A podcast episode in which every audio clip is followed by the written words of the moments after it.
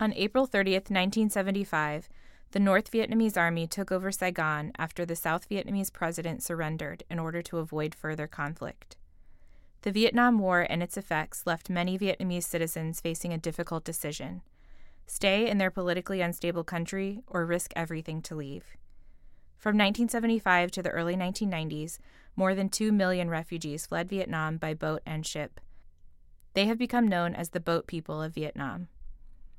Christine Staley, currently an Assistant Inspector General for Audit at the National Geospatial Intelligence Agency, is one of the Boat People of Vietnam and has an incredible story about her journey that brought her here. This is part one of her courageous story. Welcome to GeoInteresting. So, first, I want to say thank you for sitting down and, and agreeing to share your story with us. This is my first time sharing my story publicly, so wow. I'm excited about it, but it's understand it's very emotional for Absolutely. me. Absolutely. And we're honored to be able to talk to you yeah. about it. Thank you. Um, I'm I was hoping we could start at kind of the beginning of your journey and mm-hmm. what was it like when your mother made the decision to take her family and, and flee Vietnam? So we lost South Vietnam in April 30th, 1975. And um, we spent five years with the communists. And during those five years, we worked really hard, my parents. And I was uh, 14 when we lost South Vietnam. Uh, we worked really hard trying to find a way to escape the country. But uh, you have to realize that it's really difficult. You don't know who to trust because there's a lot of people who try to escape and fail because you pay money or you pay gold to the wrong person. So it took us a, a, long time, but we knew from the very beginning that there's no way for us to stay. Um, we lost freedom completely, and because they just took over, the communists took over South Vietnam, they tightened the control really, really, really tight to make sure there's no turnover from the previous government, and um, it's so many different level of controlling from from your personal life to even for me a student in the school and so um, I was threatened many times to be put in jail because I was not active enough um, with the new government, and because my um, the background of my family that they said um, assuming that you're guilty uh, when when they see you. I couldn't apply. I finished high school in Vietnam. Uh, I could not apply for college because the application went back three generations to of your family to see you whether you did anything that against the communist government. So I knew that I didn't bother to apply because there's no way I passed the application wow. part um, to be able to accept into college. Um, I had no future there. I have no freedom there. The entire country. So we knew that we have to escape. So when you left Vietnam, you didn't come straight to the United States, correct? No. Um, so I spent seven and a half months in the refugee camp, but um, before we even get to the camp, it was the journey how to get there. Yeah. My escape is another story. Wow. Um, that I remember one day, I came home, and um, my two brothers disappeared. Remember, there's six of us, and I'm the mm-hmm. oldest one. Um, my two brothers disappeared. They're not home, and so we're like, "Mom, Dad, where are my brothers?" And they were like, "Well." we can't tell you, just go to bed like normal. And so I went to bed. I'm just like, what's going on? Um, and then my mom woke me up at midnight and she said, You are leaving the house with this man, you and your sister at midnight. Just go with him. Don't talk to him. You're not allowed to say anything to him. Just go. And I was like, What's going on? She said, We found a source for you for us all to escape. So just go. So we left, my sister and I left the house at midnight. We follow him down to the other side of, of town, and he dropped us off as a stranger's house. There's a couple women there, and so they just took us in. They're very, you know, pleasant, comforting, and said, "Don't be scared. Just stay here with us." And somebody would come and pick you up at three o'clock in the morning. Wow. So we just the two of us just sat there. We were so scared. I was I was 18, my sister was 16. And then by 3 o'clock, another man showed up. And again, the instructor said, don't talk to the guy. So we got into his bicycle, and then he dropped us off at in the middle of nowhere, in dark, in like a farm area. So follow the third person. So um, we follow this guy. Now we're in the middle of the rice field and the rice paddy. In in Vietnam, they divided the rice paddy by section by this by the square like this, and they in the middle. They walk on top of mud. They build mm-hmm. mud on top of that, and and this guy just walk on mud, slippery, like you walk on the ground. And I, I came from the city. I don't know how to walk on mud like this, and it just I kept falling off and wow. fell off and then I look at my sister. We're about to like break in tears, and we're like, we can't follow him. And he was just, we're going to lose him. So we tried really hard. I mean, to the point like I'm crying on the mud just wow. to try to keep up with him. And he turned around, looked at us, and gave us a pathetic look, like, what are you two? Um, so we tried to follow him the best we could, and um, we didn't want to be left behind. Mm-hmm. So he walked us all the way to the end of the rice field, and we end up in the a river. So we got on the boat with him, and by that time, it's we can see the daylight. So he said he finally spoke with us, and he said, "Just stay low on the tiny small boat. I mm-hmm. mean, just enough space for three people." And he said, "Just lie down the just floor, like a rowboat or something." Right. Just just don't let people see you. So he got us on the other side of the river and he dropped us off and he took off. And wow. I stood there. Then now we can see daylight. Mm-hmm. And I was like, I look at my sister and I said, What are we supposed to do? Right. We're going to stand here. People are going to see us. We, they're going to arrest us if we just keep standing here. So I said, Let's go into the forest. So it's like the mountain. So he just dropped it at, at the bottom of the mountain. So I said, I told my sister, we need to climb up. Whatever, we need to go deeper in so people don't see us. And we go in further in and i i was like where are we going from here? There's no instruction. Right. So we decided we're going to climb up because if we stand down here people that's then you know in the river people start moving back and forth they will see us. So um, we start climbing up the mountain and we we start hearing noise up there so we come closer we're like i can hear noise there's people up here so i come closer then I saw my two brothers. Oh my gosh. So they've been there the day before. Wow. So my parents, so their plan was didn't, they didn't want to send us all, all at, at one time. So there's two disappeared one time. So my brothers are up there with a whole bunch of people.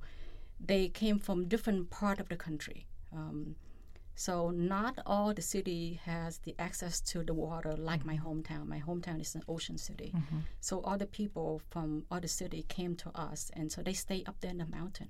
Wow. So I they they've been there for like a week.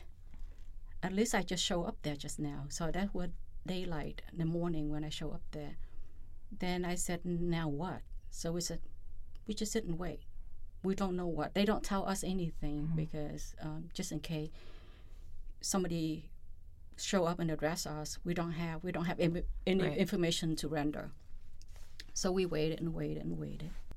I had heard rumbling outside of the cave, and like the guy yelling at another person. He was like, "If you scared, then don't go. But if you decided to go, then don't be scared now." And he would keep yelling at the woman, oh. and I can hear the woman said, "I am so scared. I'm so scared. I don't want to go anymore. I'm so scared."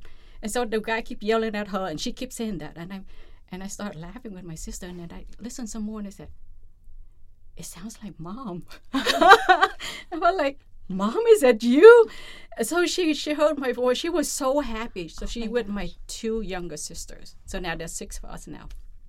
So she came in and she said, "Oh my God, this man is so rude. It was in so dark, and he was keep yelling at me." And I said, "Mom, you should be okay. We we all here now." So the guy dropped off my mom and my two sister, and he said, "We're going to leave at midnight tonight." So like two hours from mm-hmm. now. At midnight, we got a signal from somebody came in and said it's time to go down. So the moment we're on high up in the mountain, so now we have to go down to the water mm-hmm. level to catch a boat. So we all hurry up and went down, and it was so dark. but we got everything was moved silently because we don't want to make any noise. We don't Right. want to attract any attention. So we went down to the shore, and we can see a boat, small boat, out there. So it can't come any closer. Um, so they have the basket. The basket would fit about four people sitting tightly on the bo- on the basket, so they To transport you to the boat. Now, the, I have to say that the culture in Vietnam is, as a woman, you have no place in society. Men is, I mean, men represented the family. Um, now, all of a sudden, And you're without your father at this point. all of a sudden, it's my mom and six children. So all other families eventually got in a boat except us. So my mom looked at, she's there with the six kids, and she looked at the four of us, the four older ones. She said, "Jump in the water. Don't wait for them. They would leave us." Because if something happened, going to take off without us. So jump into the water and, and get out there. So four of us jumped into the water and we, we swam out there. So they finally picked up my mom and I was like yelling, You got to pick up my mom, you got to pick up my mom. So um, they they finally came in and on the basket pick up my mom and my two younger sisters. We all got in the boat. We took off. Wow. That's at midnight. And I don't remember much after that because very very shortly we got on the boat and we got out there. We got hit by a big storm Wow. and I and I started to get seasick. So pretty much I passed out. We were we were hit so hard by that um by that the storm. The very first hours we got out there, they threw everything off the boat. So I remember having a small backpack with a pair of clothes and some dry food that my parents packed for us. We got nothing left. They threw everything off the boat. So um, we spent six days and six nights on the boat, and um, finally, when you know when the seasick hit you for three days, after the third day, you feel. I, I think it's gone. to it. Yeah, so I feel better. So I'm starting climbing up, and um, to, to the upper deck and, and see. So my my sister, one of my younger sister, is really good about keeping us updated and keeping track of my mom and my sister up there. So she would send message down there and said, you know, just let ask for Tram, which is my Vietnamese name, and and tell the people down there that you know my mom and the two of us are okay up here. So um, and then she would try to send some food down, but it's, hardly anything that get to us. Yeah. So I remember six days and six nights. The most I had was the you know the cap of the Coke bottle. That's a cap of water a day. Oh my goodness. Um, but then you know, after a while, your body get used to it. You don't feel hungry anymore. But uh, on the, I say toward the end of the trip, called the trip, the escape. Um, toward the end of the escape, the owner of the the lead, the owner of the boat, he's also the lead for this escape. He called us on whatever possible that would fit on on the deck. Just come up here and listen to him. And I, I remember he stood in front of us and he said, "You know that I have very good intention to bring everybody on the boat to make the escape because my family is here with with me too. My family here with you, so we all in it together." Wow. I'm sorry to report that we have enough oil and water for the next, I would say, he said until six o'clock the next day. And as of today, we don't know where we're going. Wow. We are just drifting right now. And um, six o'clock the next day is the end for us. I am so sorry. Um, but you know that I put my family at risk, just, just everybody together. So what I'm asking you now is whatever the region you're in, start praying. So in Vietnam, we have two main religions, mm-hmm. Catholicism and, and Buddhism. So we have both mm-hmm. i- on the boat. And so we start kneeling down, we start praying. But at that moment in time, um, I remember the water was so calm. There was, it was about six o'clock in the evening. It's just beautiful, very peaceful, very. It's just the water was so calm, and it's you when you look around, there's nothing but water and the blue sky. It was just so calm. At that moment, I wasn't scared because I think mentally I had accepted the fact that when I escape communism, that I'm willing to die. I'm not going to stay with them. I'm Right. willing to die just to get the freedom.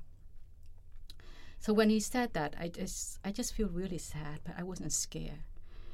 But we all kneeled down and we start praying. People later on in my life asked me whether have I seen a miracle. Yes, I have on that day. Because within half an hour when we start praying, we started praying. There's three big fish. I mean, they're huge. I don't know what, what kind they are. They're really big. There's like three on each side of the boat.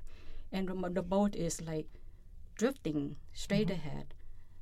The fish somehow shift the boat like 45 degrees. So now the question for us, and we all are screaming, "Oh my God! Look at the fish! Where are they coming from? They appear out of nowhere, and they're shifting the boat." So some people like scream on the boat, just hold on to the, the control, don't let the boat shift. And then some people said, "Come on, listen, we just pray. This is a miracle. Just It's let go. Just let go." So just follow with whatever the boat shifted. Just just go with that. So it shifted 45 degrees, and just as quickly as they appeared, they disappeared. So now we make the decision. I mean, the leader make the decision to follow the new, the new direction. So we just, we, all of a sudden, we don't know what we're facing now, but we all have hope now because it seemed like somebody listened to our prayers. So by, um, I would say by midnight that night, and I went back down to the the lower, at the bottom of the boat and stayed down there. Still praying the whole time, but um, feel very sad. Um, but I was calm. And by midnight, somebody was screaming up in the up there, like, "Did you see that? We see light. We see light. Oh my God! You can see all the motion, all the, you know, people were just so excited. There's a tiny light from a far, far distance. I don't know how that person saw it, but he saw it. So we came closer, uh, closer and closer and closer to that light. We got there, and um, we got the basket. Remember the basket to transport people. We didn't want to come too close to the light because we didn't know what to expect there, and we didn't want people to be You didn't know where you were. right. Um, so there's the two men and a woman. The person who can speak English, actually my English teacher back in in Vietnam, she got on the boat and with two guys, and so they paddle over. It seemed like forever before they returned back, but they reported back that that's it. We found it. There was a floating um, station for a fishing company. It's a fishing Wow. ship, but this is a floating uh, dock for them, and there's one guy on it. So he's actually calling the ship to report that there's refugee nearby. Wow. So the ship is coming back. There's a fishing, the Filipino fishing company that worked for an American. Wow. Um, so so you had made was- it to the Philippines then. yes, we're in the Philippines, Yeah. the, the water, Mhm. but we're nowhere near the. We, we don't see any Right. any land yet. So by four o'clock, it's like four hours later, I saw like the entire city of light moving toward us. I swear, I, I felt like we're in heaven.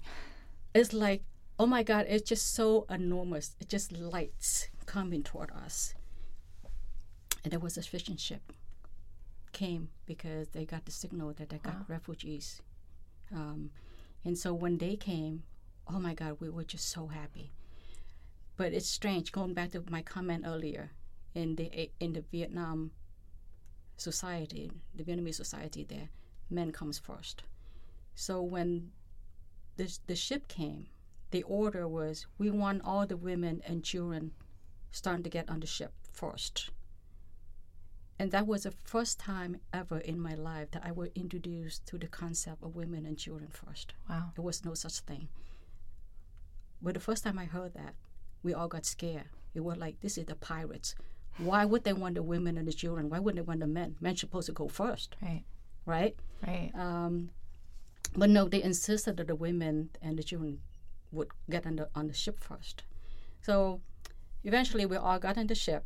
It turned out to be really nice people. They are not pirates, and um, they are just fishermen. And they gave us clothes. And they they share with us their T-shirt, whatever Wow. they can share.